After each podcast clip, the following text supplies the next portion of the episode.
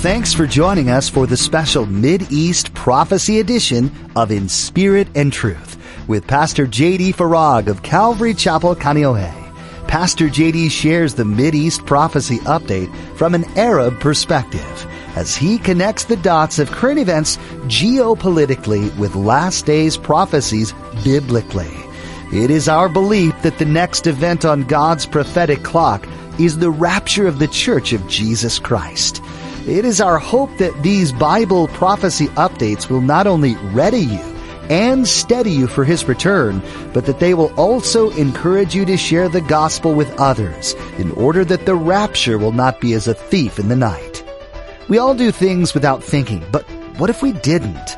Today, Pastor JD reminds us that God allows nothing unless it's part of His plan. So, on the other side of that, everything that happens has gone through God's filter. Don't be discouraged with the state of our world. It's a sad state, but God is in total control. Now, don't forget to stay with us after today's prophecy update to learn how you can become a Facebook friend or watch the weekly prophecy update on YouTube. Now, here's Pastor JD with today's prophecy update as shared on December 5th, 2021.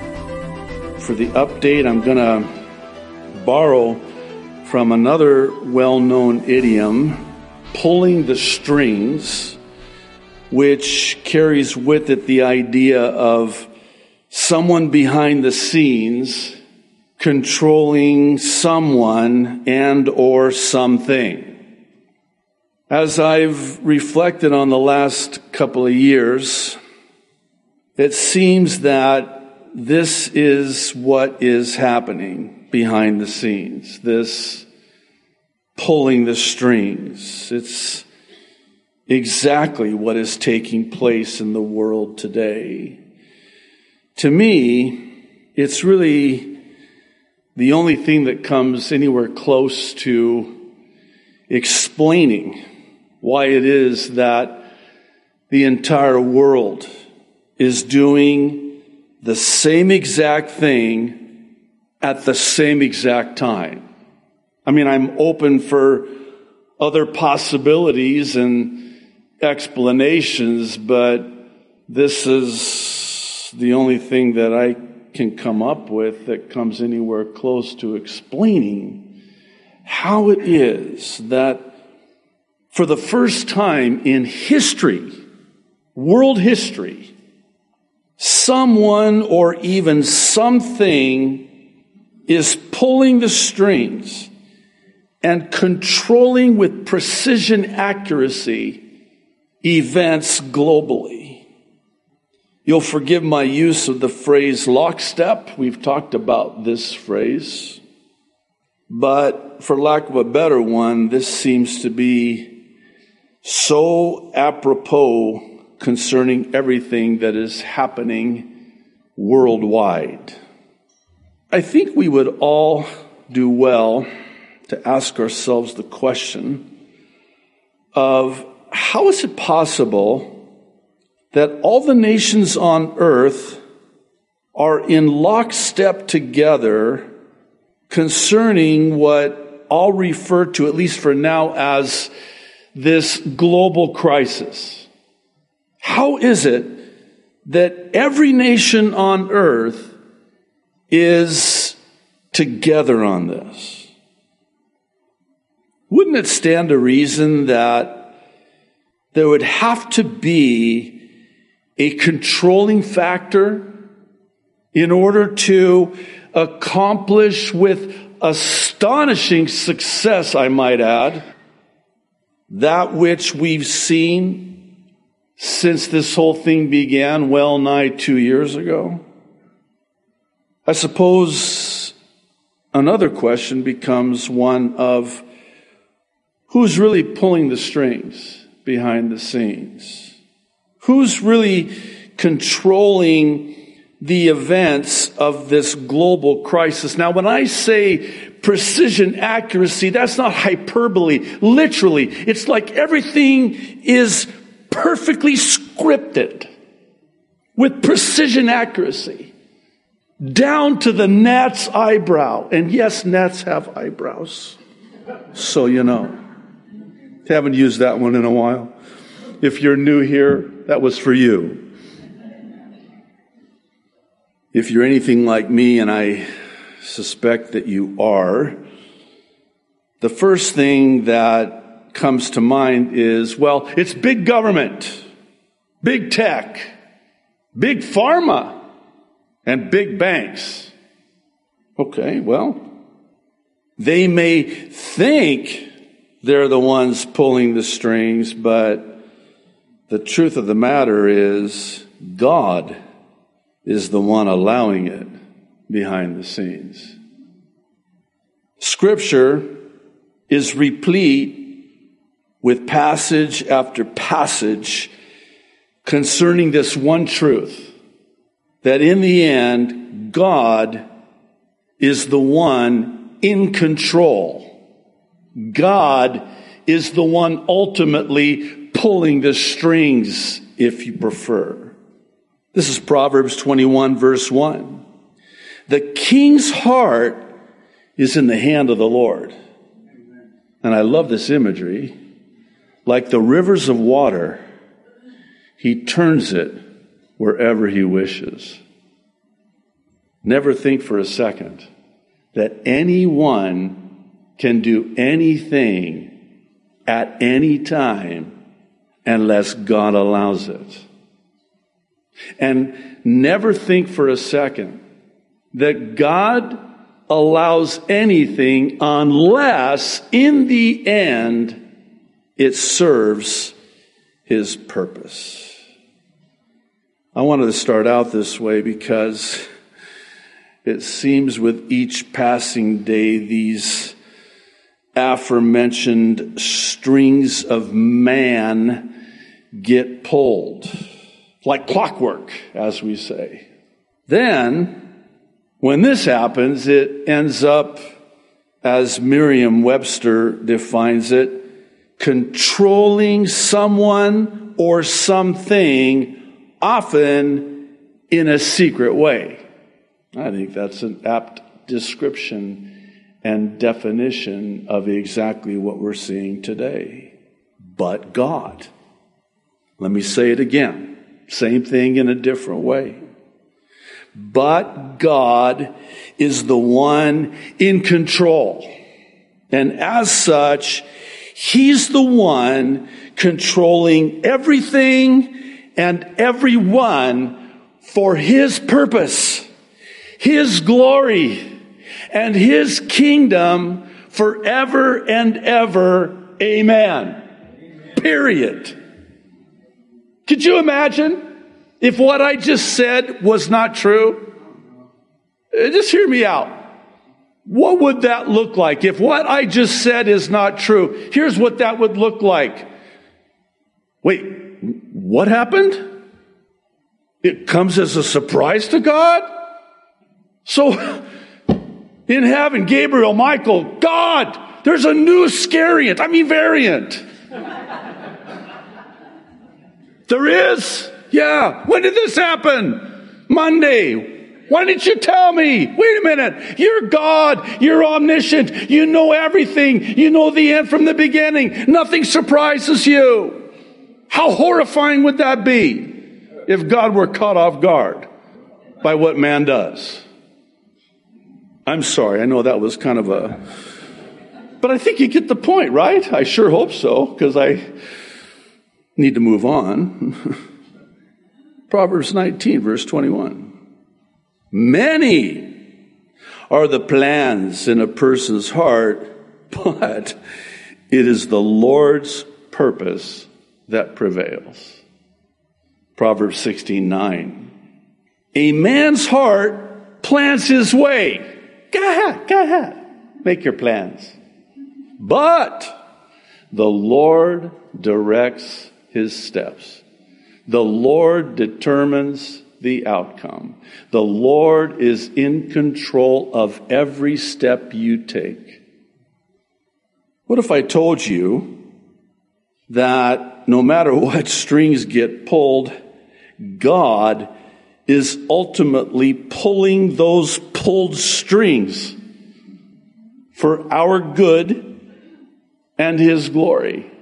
What if I also told you that everything that's happening in the world today is going perfectly according to God's prophetic clock?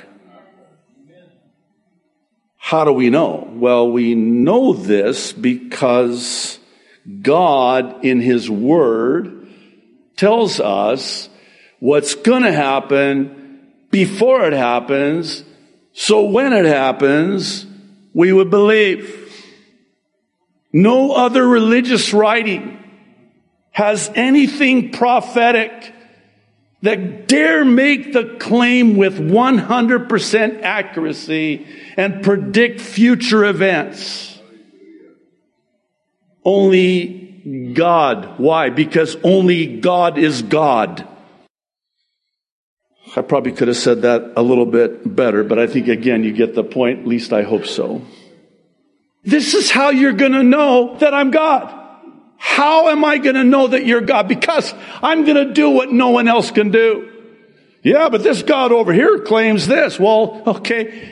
We saw this, by the way, in Isaiah for those of you that joined with us for our Thursday night Bible study through that amazing book of Isaiah. I mean, God is taunting these false gods. Go ahead. Come over here. Go ahead and prophesy and tell me what's going to happen in the future. Go ahead. Go ahead. I'm waiting. Oh, that's right. You can't. Because you can't even talk. because you're not a God. Because you're a man made out of wood, God. And in fact, you can't do anything in fact, those who worship you have to do everything for you, like when you fall over, they gotta pick you up. You know you're in trouble when you gotta pick your God back up. But God in His sanctified sovereignty taunts these false gods, daring them to prophesy the future. And then God says, only I can prophesy the future. In fact, I got one for you. There's going to be a guy. Uh, his parents haven't even been born yet, by the way. Uh, but when they are born and they give birth to a son, they're going to name him Cyrus. eh, about 200 years. That's his name, Cyrus. And then I'm going to use this man to deliver my people out of captivity in Babylon. How about that one? You got one? Oh, yeah, that's right. I forgot. You can't. Only God can tell us what's going to happen before it happens. So when it happens, we know that He is God. Listen to John 13, 19. Jesus is speaking. He says, I am telling you now, before it happens, so that when it does happen, you will believe, and I want you to listen very carefully to the wording, that I am who I am. Remember when Moses, the backside of the desert, after 40 years, was called by the Lord through the burning bush? I went back and read it again. It's, I love the narrative because it's just another reminder of the sense of humor that God has because we're told that Moses, now keep in mind, he's been on the, not the front side of the desert, the backside of the desert. Not even just the desert, the backside of the desert for 40 years. And then all of a sudden one day, he's going about his day as he would any other day, and he notices this bush is on fire. He's like, wow, hmm. And then it doesn't consume it. It just keeps burning. He's like, well, this is new. I've not seen this before. And, and the narrative, I love it. It says, and so Moses decided to walk over to the bush. Good idea. And then from that burning bush, he hears God call him and say to him, uh, by the way, Moses, take off your sandals because where you're standing is on holy ground. And I'm going to use you and I'm going to call you and when this whole dialogue is done, Moses acquiesces and says, okay, but when I go, who do I say sent me? And you know what God's answer was? Tell them that I am. I am what? No, no. I am the I am. That's who I am. That's what you tell them. He is the great I am. And Jesus is saying here, I am the I am. And the proof that you have that I am who I am is that I'm going to tell you prophetically what's going to happen before it happens so that when it happens, yet future, you'll know that I am. He repeats it in John 14, 29. He says, I have told you now before it happens. Everybody can tell you about it after it happens, right? Before it happens. So that when it does happen, you will believe. My favorite is Luke 21, 28. I refer to it often. Jesus speaking says, Now, when these things, keyword, begin to happen, look up and lift up your heads. Why? Because your redemption draws near. Stay with me. You can see it and say it like this. God tells us what's going to happen before it happens. So when it begins to happen, non believers will believe and believers will look up. How about that? That's what Jesus is saying. I, I, told you throughout Scripture in advance that all of this was going to happen. And let me see if I can uh, bring it I'm going to tell you about a day that is coming before it comes, that there will be this global system in place that will be able to trace and track everyone on earth to the degree in which they will be limited in their ability to buy and sell unless they have this mark. I'm going to tell you about that way before it happens. So, here we are in the year 2021. Can you believe it's already December? We're hugging 2022. I'm like, Lord, be great if we didn't have to celebrate. anyway, enough of my issues. I have issues, but unbelievable, yeah? Who knew? Let's be honest. I mean, just three years ago. We could even say two years ago. December 2019, two years ago, right? 2019 December. Somebody comes to you and says, check this out. You're like, you know what? Um, I don't know what you've been drinking or smoking or doing, but you're out of your mind. Okay. Here's where I'm going with all this.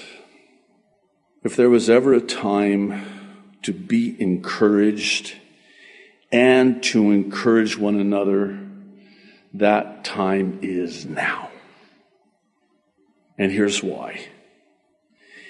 Everything that's happening and everything that's beginning to happen is the beginning of the end, as Jesus said, and our redemption in the rapture draws nigh, so nigh, I truly believe with all my heart that it's nearer than anyone can possibly imagine.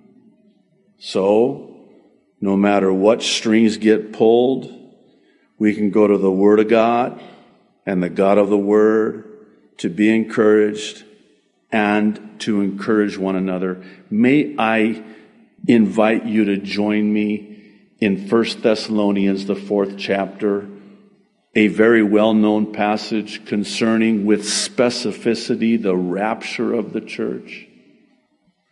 I want to begin reading in verse 15. The Apostle Paul is writing to this church in Thessalonica that thought they missed the rapture. And they were very discouraged and they needed to be encouraged. And what's interesting is this, by the way, was his first ever epistle. The first letter he ever wrote was to the church in Thessalonica. And in his first letter to this, and by the way, this was a church that he started and only spent maybe some believe about three months with. Why is that important to understand in the context of what we're about to read? Because while he was there with him, he taught them Bible prophecy. More specifically, he taught them about the rapture. Oh, you can't do that. These are new believers. That's like drinking water out of a fire hose. Welcome to my world. But I, these are new believers. And he's talking to them about the rapture. And then after he leaves, apparently there's all these false teachers that are confusing them and nah, we're already in the tribulation. There is no rapture. You missed the rapture. All those loved ones that died. Too bad. So sad. Paul's like, no!